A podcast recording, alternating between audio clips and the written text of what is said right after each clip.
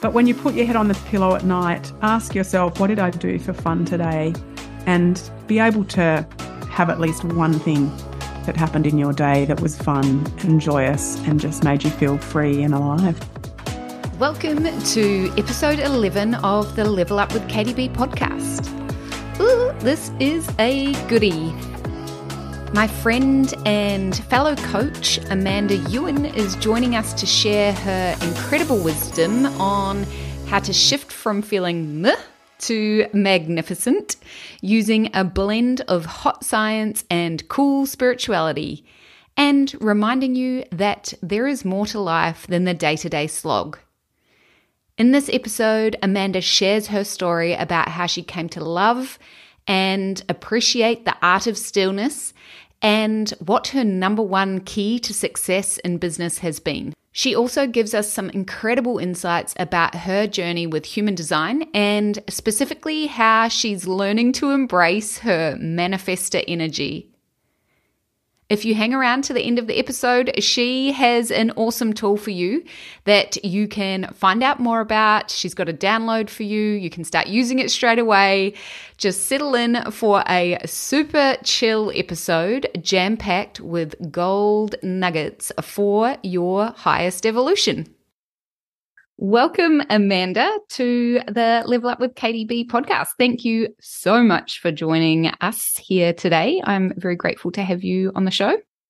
I'm so excited. I just get goosebumps when I think about where we're going to go and the places we're going to reach, and super cool to be here. Yes, because that's kind of what our relationship has been like, hey? I feel like it's been a can of worms that got opened all of a sudden, and now we're just so lucky we get to spend so much time together, and we've connected on so many different levels. So you are a lifestyle coach, and I'm an energetics and mindset coach, but we also have a mutual love and appreciation for all things woo-woo. Absolutely. And I know you incorporate some very cool spiritual aspects in your coaching business. And I was just wondering, so one of your, I guess, main messages to your clients and your wider community is that incorporating cool science and spirituality is a really beautiful way to evolve and to use on your personal development journey. So what does cool science and spirituality mean to you? So thank you for that introduction. And yes, I do use the science and the spirituality because, and I just need, before I tell you what it means to me, the reason why I started using it was because I worked as a podiatrist. That was a 30-plus year career. And at uni, we were just taught the science. And so then that evolved into working with clients, fixing their feet problems, or trying to at sometimes, and realizing that the science didn't always have the answers. And then in my own personal growth and development as well, the science stuff just wasn't enough, and it wasn't helping me enough to solve the problems that needed to be solved. And when I delved into spirituality on a personal level, I also integrated that, not always my clients knowing, with their feet fixing, but I would dive into the spiritual side of things. So it just really elevated the way I could help people. And then with my coaching as well, the more I tried things in my own life, the more I realized how much impact it could have. And also the biggest thing is the fun part of it, like being less serious and just having fun along the way. So tarot readings, and you're the guru of those, but the just having oracle cards and doing that kind of stuff, and really tapping into intuition and things that science didn't necessarily back. But I just kept seeing incredible results, not only in podiatry, and I'm no longer doing that anymore. I just do the coaching, but in the coaching, just it's just astounding, and how many people got so much joy out of it, and the goosebumps that come along, like mm-hmm. the things that you cannot explain mm-hmm. just made me so excited about it, and I couldn't stop. And then learning about human design and all the things. Yeah. Oh my goodness. I can just imagine like going to the podiatrist and having conversations like that must have been so cool for your clients, but it sounds like you were doing that and you're like, oh, actually I am pretty good at helping people with their life and getting people to relax and also have a bit more fun by incorporating this spirituality, which is so cool. And then obviously at some point you decided to go all in on just being the people helper rather than the feet helper. What was that transition like?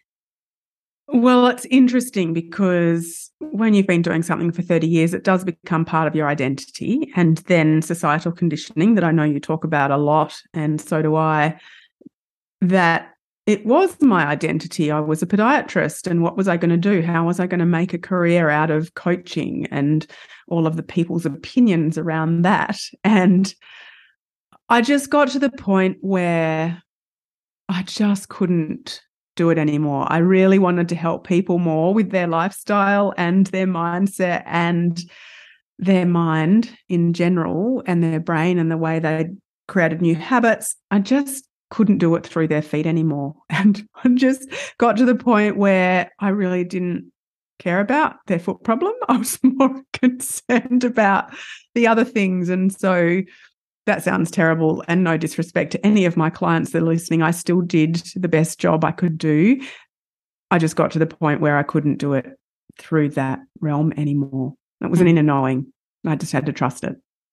Well, absolutely. And what an incredible leap of faith that it takes to follow that inner knowing, right?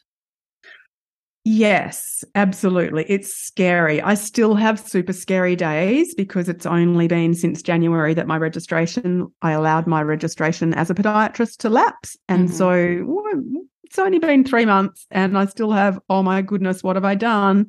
Because we have that, you won't have anything to fall back on. And I also know that this is now my purpose and this is why I'm here, and I've just got to live it. What tools do you have to support you in those times of doubt when you start having those little like, oh, what have I done? And don't get me wrong, like I'm not the complete master of it. There are some days where I just have days where it's really hard, and the inner critic is just telling me stories that aren't very kind, and I can't get anything done because my mind, I just get overwhelmed and exhausted, and then I just down tools and go to the beach. Pretty much. That's one of my tools. Mindfulness has been incredible. So just coming back to the moment and looking at the facts and not tapping into that inner critic or the catastrophizing of I'm going to end up living under a bridge or all of those things. I notice the thought. The first thing is just noticing that thought when it comes, noticing the voices, and then just coming back to the moment and what can I do right now that is going to shift the needle, really, whether it's downing tools and going to the beach or just going outside and hugging a tree. I've got a beautiful tree outside, and when I'm having a moment, that's beautiful, and I put my ear on it, and often it can tell me what I need to know. Oh my goodness, what a beautiful connection. And I know you use in your coaching practice the science and the woo of stillness as the key to kind of unlocking and creating more momentum with success. Is that correct? Absolutely, yes. So do you find that in the stillness you are more able to listen to the truth of your intuition? Like almost, does it help you get curious rather than judgmental about that inner critic? What is it about stillness? What is the science and the woo of stillness that helps us so readily tap into greater levels of success? So I think there's so much to this, and unfortunately, society rewards hard work and being crazily busy, and we are taught to just go, go, go all the time, and that's how you'll be successful. And so I lived that life. My mum lived that life. That's what I grew up seeing and believing, that you just had to work really hard all hours of the day doing whatever it took, whether it was, you know, you were at work or then you'd come home and just do everything, never ask for help, because that was a sign of weakness in my mind. And I never saw my mum do it either. And other women that were role models to me as well just worked super hard. And when I say worked super hard, I mean just didn't really stop. If they weren't working in a paid job, they were volunteering or, you know, being a parent whilst doing all the other things as well. And just, well, losing my mum, just dropping dead of a stroke at 69 kind of was a big awakening to this busy life.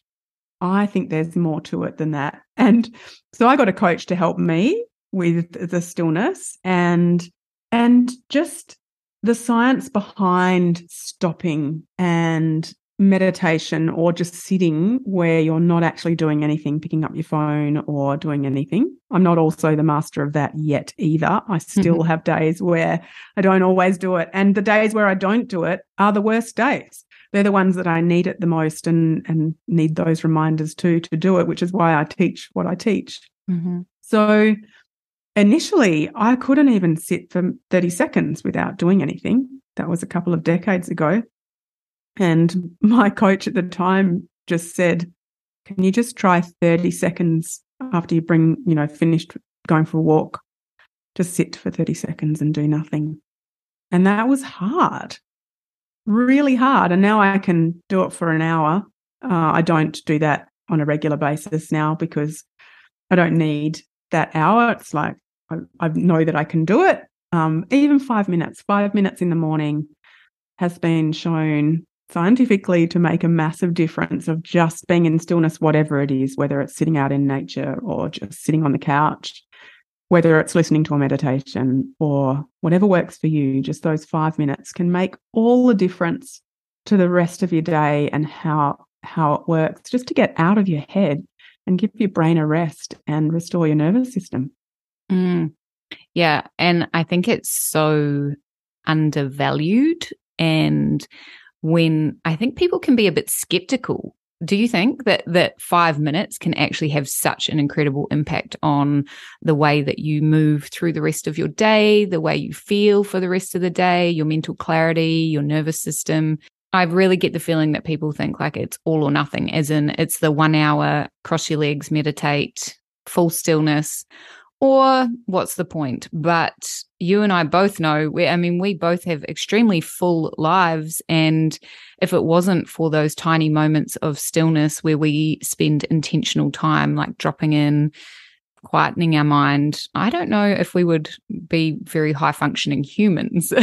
I should speak for myself, not for you, but I don't know if I would be. And actually, my kinesiologist, she taught me, when I first started going to see her, she taught me to, when we're in the cruise, like, so in my day job flying airplanes, she was like, whenever you go to the bathroom, just sit and close your eyes and put your hand on your belly and just be like, I am. And that's like, I take 2 or 3 breaths. And so I've got a bladder the size of a pea, so I do that quite a lot of times during one flight. And I do find it helps me feel really calm, really centered. It helps me shed other people's energy as well, which I find extremely helpful because in my human design chart, I have an undefined emotional solar plexus, which means that I absorb and amplify the energy of people around me probably more than the average bear or more than perhaps someone that has a defined emotional solar plexus. So creating space to do stuff like that really helps me protect my energy, call my energy back, and really get centered and calm. So do you find with your clients, when you start saying, just experiment with like 5 minutes of stillness, what is their general reaction? I think the biggest fear, and firstly, I love that. Your kinesiologist sounds bloody awesome. And she's a legend.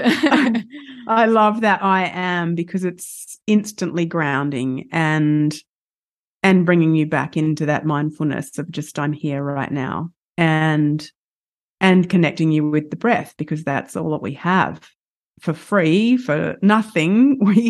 We can connect with our breath, and we forget to, or we're not taught to, or we don't even know how to. I think for my clients, depending on where they're at in their spiritual journey or their personal development journey, sometimes the biggest fear is around, what am I going to do with what comes up? Mm-hmm. And the scariness of that. So sitting in stillness and then having kind of feelings come up that might not be very welcome or they haven't felt before. And I think that's one of the reasons why humans stay so busy as well, because it's scary to sit there and to think about the thoughts that come up, or to try and sometimes I think the perception that you need to not have thought is massive. So I sit for 5 minutes and people think, oh, but I can't do that because I have a monkey mind, or I'm going to have, we all have monkey minds, and our thoughts, particularly me, I'm like, far out, my brain just goes a million miles a minute, and I know yours does too. Mm. So yeah, it can be scary, and I do work quite intuitively, so I'll tap into what do they need right now, and is 5 minutes achievable or not? And, you know, we might start with 2, or it might start with just standing outside with your feet on the grass or in the dirt, rather than actually sitting and doing nothing, because that can be pretty scary. Yeah, God, it's so beautiful. I actually, when I was walking down by the river the other day, I saw a woman sitting with her bare feet, and she just was sitting with her eyes closed, with her feet on the ground, and she looked so peaceful. And I was doing my usual, like, I need to get outside, but I've only got half an hour, so I was like power walking. And I was like, oh, I'm jealous. I want to sit in ground and really just be in stillness. I just didn't have the time. And actually it makes – so your clients are – high-achieving or high-values-driven women, aren't they? They are, yes, and they don't always know it. So I have a few clients who've said, I really resonate with everything you say, Amanda, but I'm not a high achiever. Oh, how interesting. It's really interesting how we perceive ourselves. And I look at them, and this has happened with a few people that have followed me for a while, so kind of know a bit about their life as well, and I think you so are a high achiever. Like, it's just not even it's a no-brainer. Yet they don't perceive themselves to be. So then, yeah, they say, oh, well, I wouldn't really fit into working with you. And you don't have to be a high achiever, but most people are, even if they don't know it. So that just wanting to live a better life, you know, just wanting to know more about themselves and have more fun along the way and just not feel so meh. Yes. Well, I have just spent the weekend away with a retreat run for veterinary professionals who are inherently, I would say, high achievers and hold themselves to very high standards. And we spent 2.5 days doing workshops all around mindset and balancing emotions and staying sane and productive in a very busy, almost relentless profession. And one thing that was common with all the women there is that they really undervalued their skill sets, their contribution to not only their clinics, but their families, their wider community. And it seems to me that it is a bit of a common theme that women tend to undervalue themselves. And, you know, we were talking earlier about it being scary to sit with your emotions, and that's why people find it hard to sort of sit in stillness in the midst of a busy day or just having a busy life. And I do wonder if there's a link between that sort of inability to honor how bloody incredible we all are, and the unwillingness to sit in silence and feel the emotions that come up around almost probably quite often feeling exhausted, feeling taken advantage of, feeling undervalued from other people. What do you think? Yeah, it's a really interesting topic that you just brought up, and what an amazing weekend it sounds like, and transformational experience for those people as well. To just, I think there's so much power in seeing other women and realizing that we all think similar things and we're pretty hard on ourselves. And I think that in my experience from a personal level and with clients and friends and colleagues, that it's more that we don't realize the solution is just right under our nose. So we think that we need to get more material things or have more qualifications or be better at this or that, and then we'll be happy and we'll have that space for peace and calm and being grounded, and we'll like ourselves more because we will have achieved more.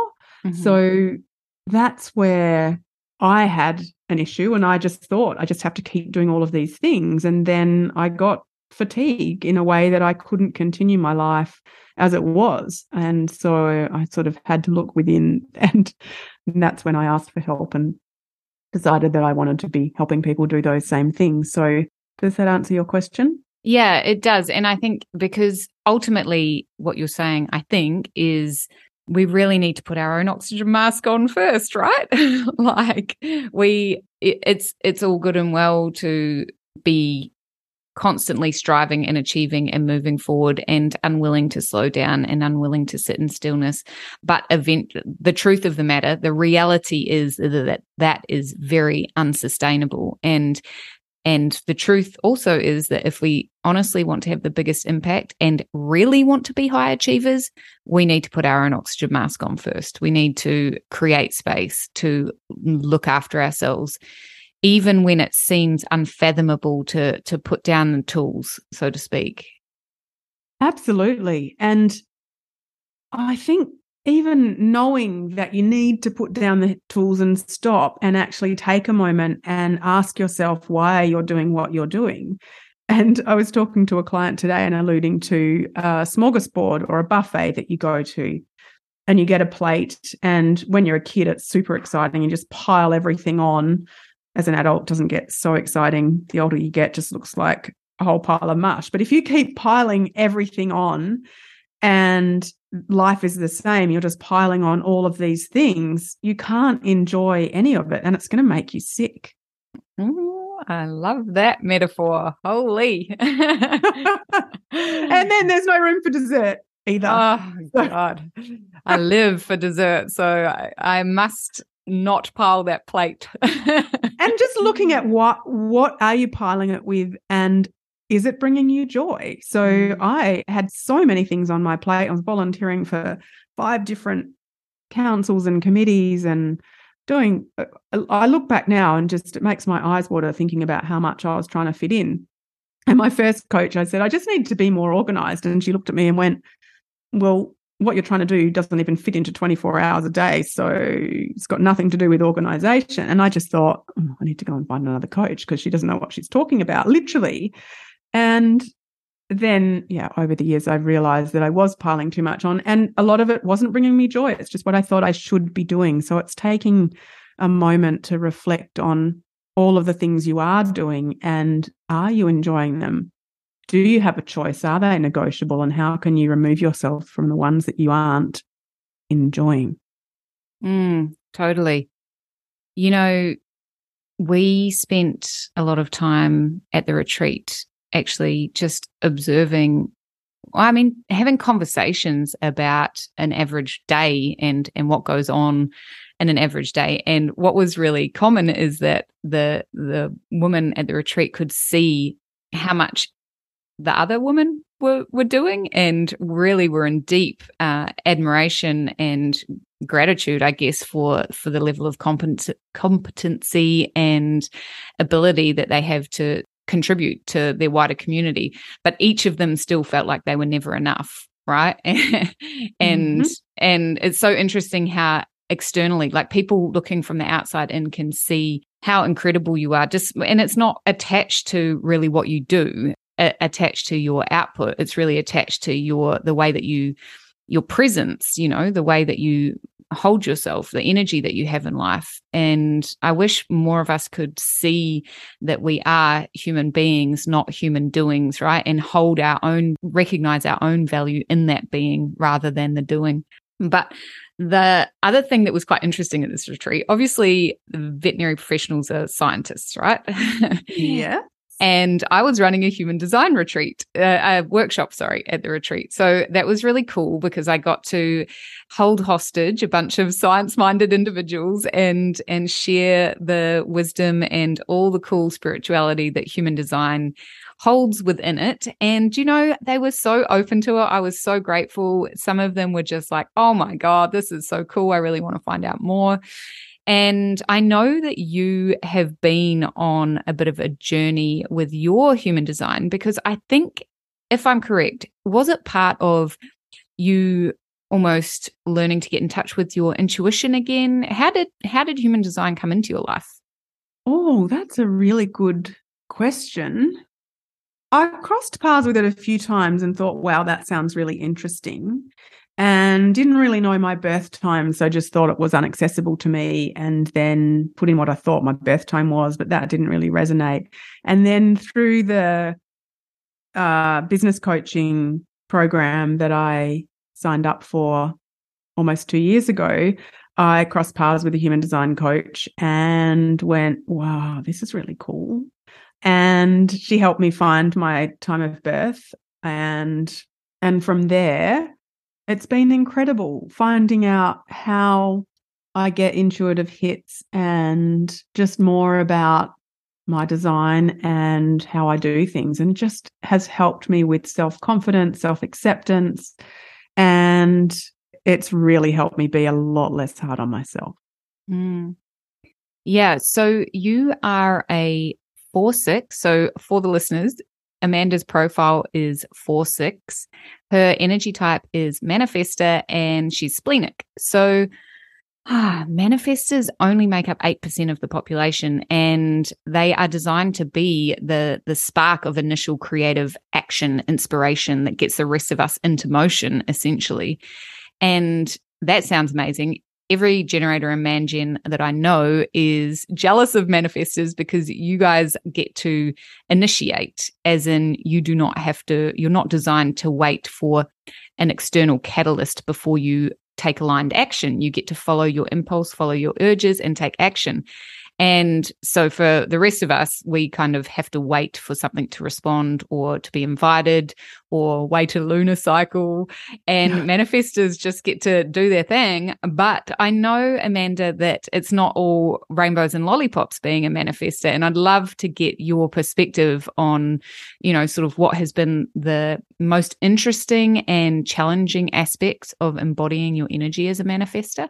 So, the most interesting and the most challenging. So the most interesting has been knowing that the ideas I come up with, I am designed to bring them into the world, and they're there for a reason. And I have actioned that in the past, and I ran two mountain bike retreats in Karratha because I had this fantastic idea and it came to me and I found the courage to pursue it, which was incredible. And I also thought that it just worked because I was in Karratha and it was a captive audience and it was easy. And this is the most interesting thing, since finding out about my human design, I realized that it's not necessarily because it was in Karratha, it's because I had the idea and that's my job, and to go out there and bring those things into the world. And the most challenging thing has been the self-confidence and self-belief since I've come to the city, that I get these ideas and I think they're awesome, and then finding the courage and moving through the societal conditioning and all of the conditioning stuff that makes me believe that it's not possible for some reason, it's not going to work because I don't have a proper business strategy, or all of those things that have been planted in my head. Whereas if I just lean into my intuition and go, well, I didn't get that idea for no reason. And one of the things that came to me to run my own networking event, which is coming soon in about a month, and I'm noticing my resistance because I've learned that I'm also a highly sensitive person. So going to events is hard in a closed space, particularly with women, because it can be very noisy. And I haven't found ones that really work for me. Mm-hmm. And so I came up with this idea to do my own, and they're outdoors doing an activity, and put the steps into place. And the resistance has been quite crazy to get it out into the world because of all of that self-doubt that comes through, oh, but it won't work because of all these reasons. Whereas if I lean into my manifestor and go, that idea came to me because I'm a manifestor, and if I lean into my intuition and just keep trusting that, trusting the feeling and not the details, will just come to me and it'll work, or it won't. But I've just got to put it out there and do it. And that's been that juxtaposition where it can be really challenging, even though I have this knowing. But now that I have the knowing, I just go, oh, yeah, I'm a manifestor. I have to do this. I can't not do it. Yeah, well, I think what's quite interesting is that manifestors are designed to be quite quick, I guess, in general, and you as a splenic manifestor, so your authority being splenic means that your decision-making process is ideally going to be based on your intuitive hits, and intuitive hits are quick, fast, speak to you once, often don't speak to you again. And where that can be challenging for manifestors is, as you mentioned, when you're kind of working through the layers of conditioning, when you are someone that's been used to using your critical thinking as the primary tool to navigate your decision-making process, learning to dim the noise of that critical thinking and the noise of the conditioning, which is usually partly the internalized other, right? The people that get under our skin that contribute to our conditioning. Learning to turn the volume of that down and honor the language of your intuitive hits, that ain't no joke. Like, that takes some serious trust and surrender and experimentation, right?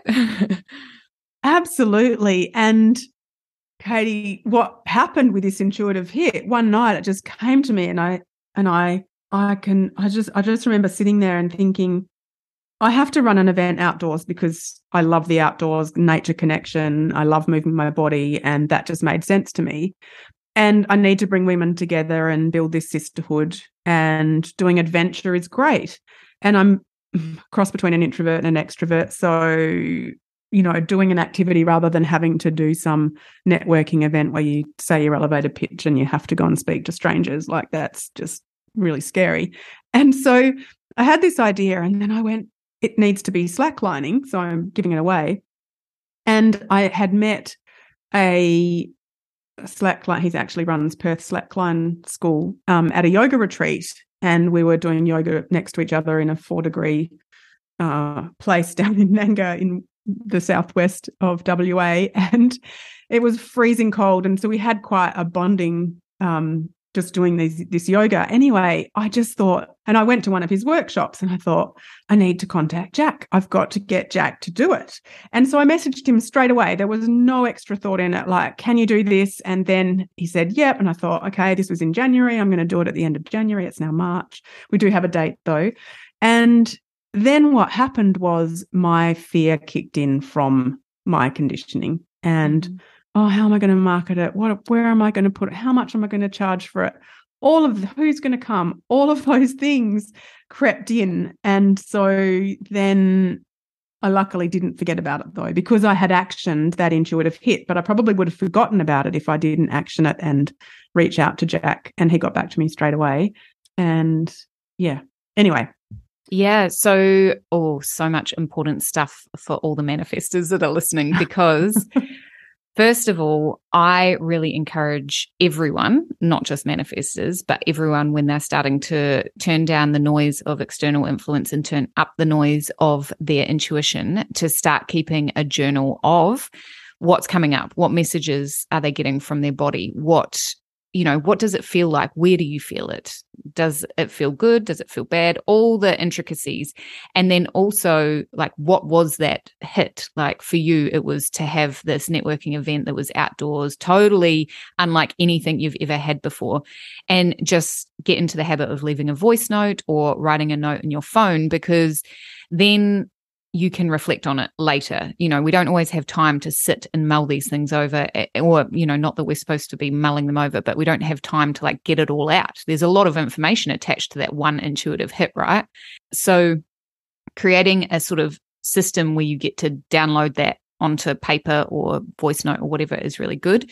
But then as well as that, as a manifestor, you have a really beautiful connection to your throat. And so your job isn't done when you follow your intuitive hit or also your urge, because as a manifestor, your strategy is to follow your urge and inform. Once you've had that urge, once you've had that intuitive hit, it's felt really positive, you've got really excited, you've felt the pull towards it, then you have to tell people because that's what actually attracts the right people to support you on bringing your creative visions to life.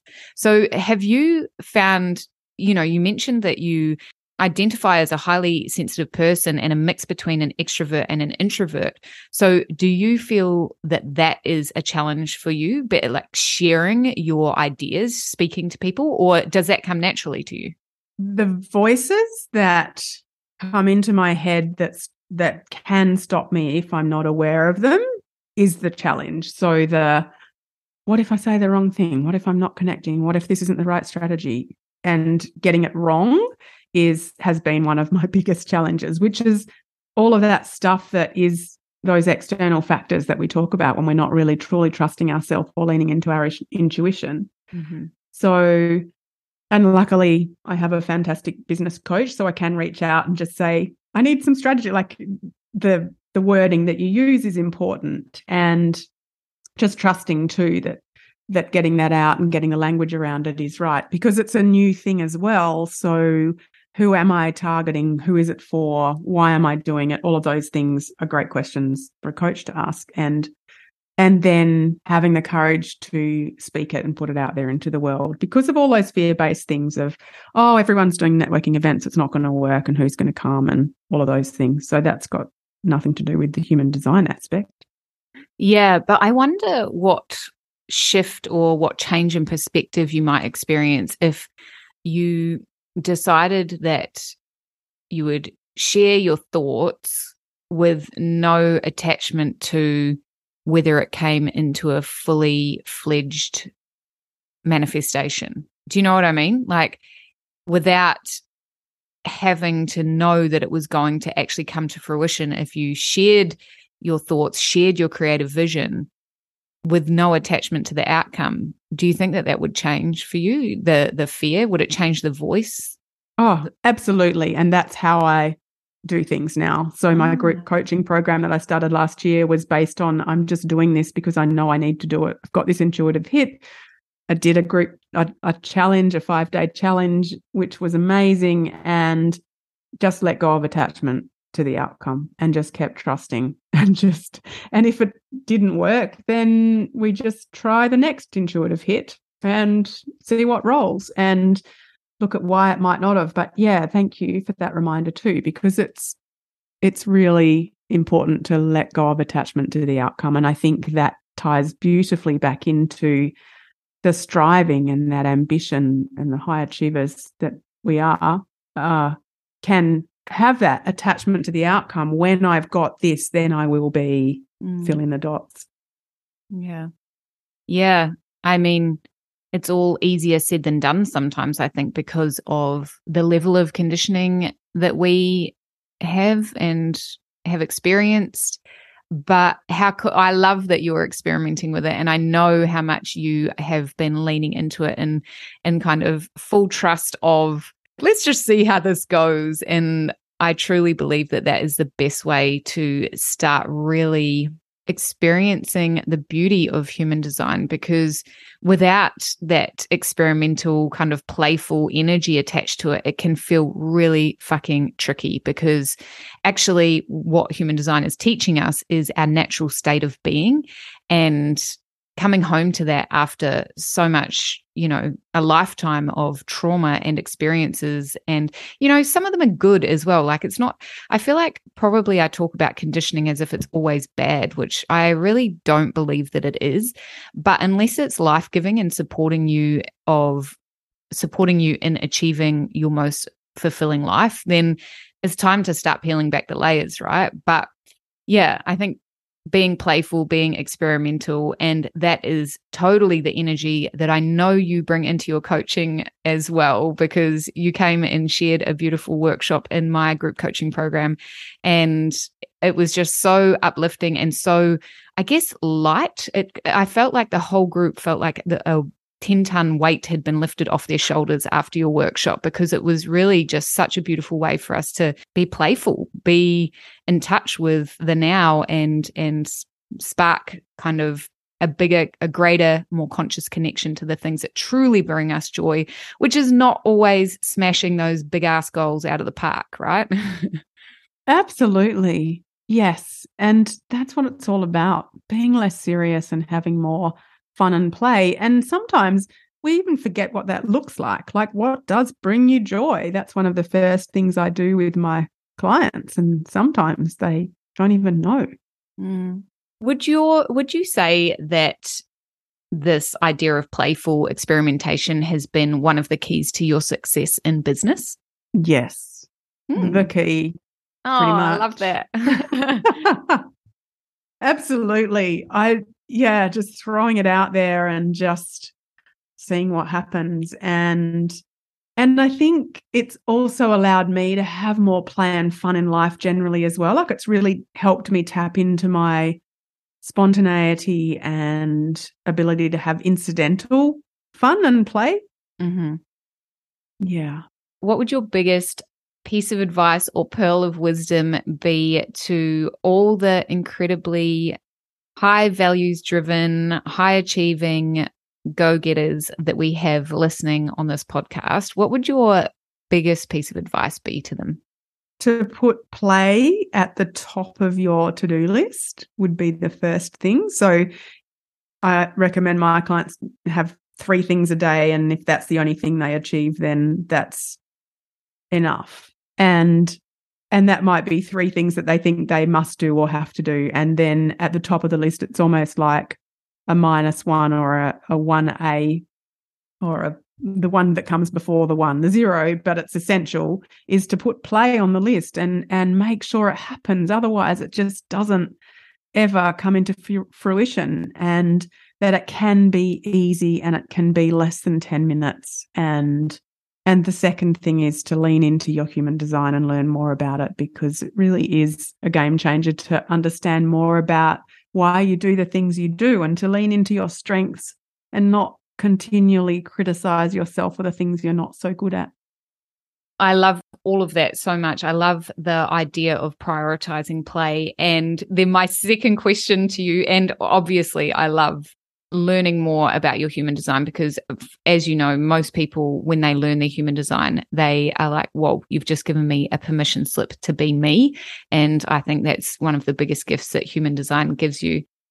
When you are a really busy person with so much on the to-do list, what's your biggest tip for fitting these moments of fun into your life? Is it to have that prioritization and just commit to it? Is it literally just saying, this is really important for me to be a high functioning human, I must play? It's like, it's a non-negotiable. Or is there any other little tips and tricks to fit that beautiful list of fun and play into your day? That's a really good question. And it will be different for different people and their different human designs as well, what's going to work for them. And so just experimenting is great. If you go for a walk every day, walk on the curb, hug a tree. Like, just if you walk past a set of swings, stop for a moment and, 20 seconds on a swing, or doing something, go down the kids' slide, or just imagine seeing adults doing that all the time, like playing in the playground, and even if there's no kids around or that you don't have kids, or going to the beach and just drawing a love heart in the sand, like little tiny things, incidental play-wise, is the start, the beginning, and then you can factor in more things, like you might get some watercolors if you like art, and factor in 10 minutes of that now and again. And yeah, it can just be the super little things, but I would start with incidental play where you can just go, oh, I'm going to, you know, when you have that idea and go, oh, that'd be cool to do that, just do it, instead of thinking, I'll just do that next time I go for a walk, or just doing it, scratching and sniffing a lemon, or a piece of citrus, just, you know, doesn't have to be long. But when you put your head on the pillow at night, ask yourself, what did I do for fun today? And be able to have at least one thing that happened in your day that was fun and joyous and just made you feel free and alive. Oh my goodness, I love it. And do you know what else I love, Amanda, is that you have an incredible download, a PDF download that all the listeners will be able to download right off your website, which allows, it gives you 100 ways to play as an adult. Is that what it is? Yeah, 100 ways to play solo as an adult in less than 10 minutes. Oh my God. And I downloaded it, and I think I picked 5, and they were so awesome. And a common theme for us when you came and did the workshop inside my group coaching program was nakedness. And there is definitely some nakedness on the ways to play on your list, because I was like, oh my God, how funny is that? We've just spent quite a lot of time talking about that. And yes, so I would love, are you able to share, is that okay if we can share that with the listeners? Because I know there will be so many people listening that are like, oh, I want to know how I can play, some easy ways to play. Absolutely. Oh, my gosh. The more people that can get into play and just make it more of an essential thing in life, we're going to have such a beautiful planet that we live on. Yes, I agree. All right. Well, I am going to link that in the show notes so everyone can get their hands on it. And for everyone who's listening, please message me or Amanda on Instagram and let us know how it goes, because we love that play life, and we love hearing how it impacts you and helps you, you know, really achieve more success with less stress, which is what we are all about. Yes, and it does. It will 10x, 100x your life. And so, Amanda, the other thing I was going to ask you to share before we say goodbye today is, are you up and running? Can we book for this networking session, this networking day? I think it'll be in the show notes by the time this goes live. Yes. Oh, amazing. I cannot wait, because I have never been slacklining and I don't even really know what to expect, but I'm so here for that. Yes, and it's at the end of April 2023 for anyone listening to this that is prior to that time. Okay, and who's it for? It is for really probably your clients, my clients, high-achieving women who love adventure, want to be part of a sisterhood of like-minded people, get connected, have some fun, laughs, and try something new. Oh, yes, I'm in. Sign me up. Awesome. Excellent. All right. Well, thank you so much for sharing all your wisdom, your insights about how to make life a little bit more easy, a little bit more breezy, and sharing your journey with human design and spirituality. It has been so incredible to chat to you, and I know that the audience will have really gotten a lot out of it. So thank you so much. My absolute pleasure. Thank you for joining Amanda and I today. Strangely enough, the day that I am editing this episode happened to be the same day as Amanda's slacklining event, and it was amazing. But unfortunately for you guys listening, it has been and gone by the time you're wrapping your ears around this episode. But I do have it on good authority that Amanda will be running more outdoor events like this in Perth in the future. So make sure you head over to her Instagram page at Amanda Ewin and give her a follow to stay updated with all her events. And don't forget to download her 100 Ways to Play in Under 10 Minutes. That is linked in the show notes as well. You will absolutely love it.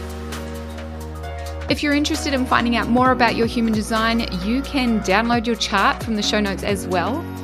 I am wishing you a fabulous week ahead. Until next time, stay safe, keep milking the shit out of life. I will catch you in the next episode.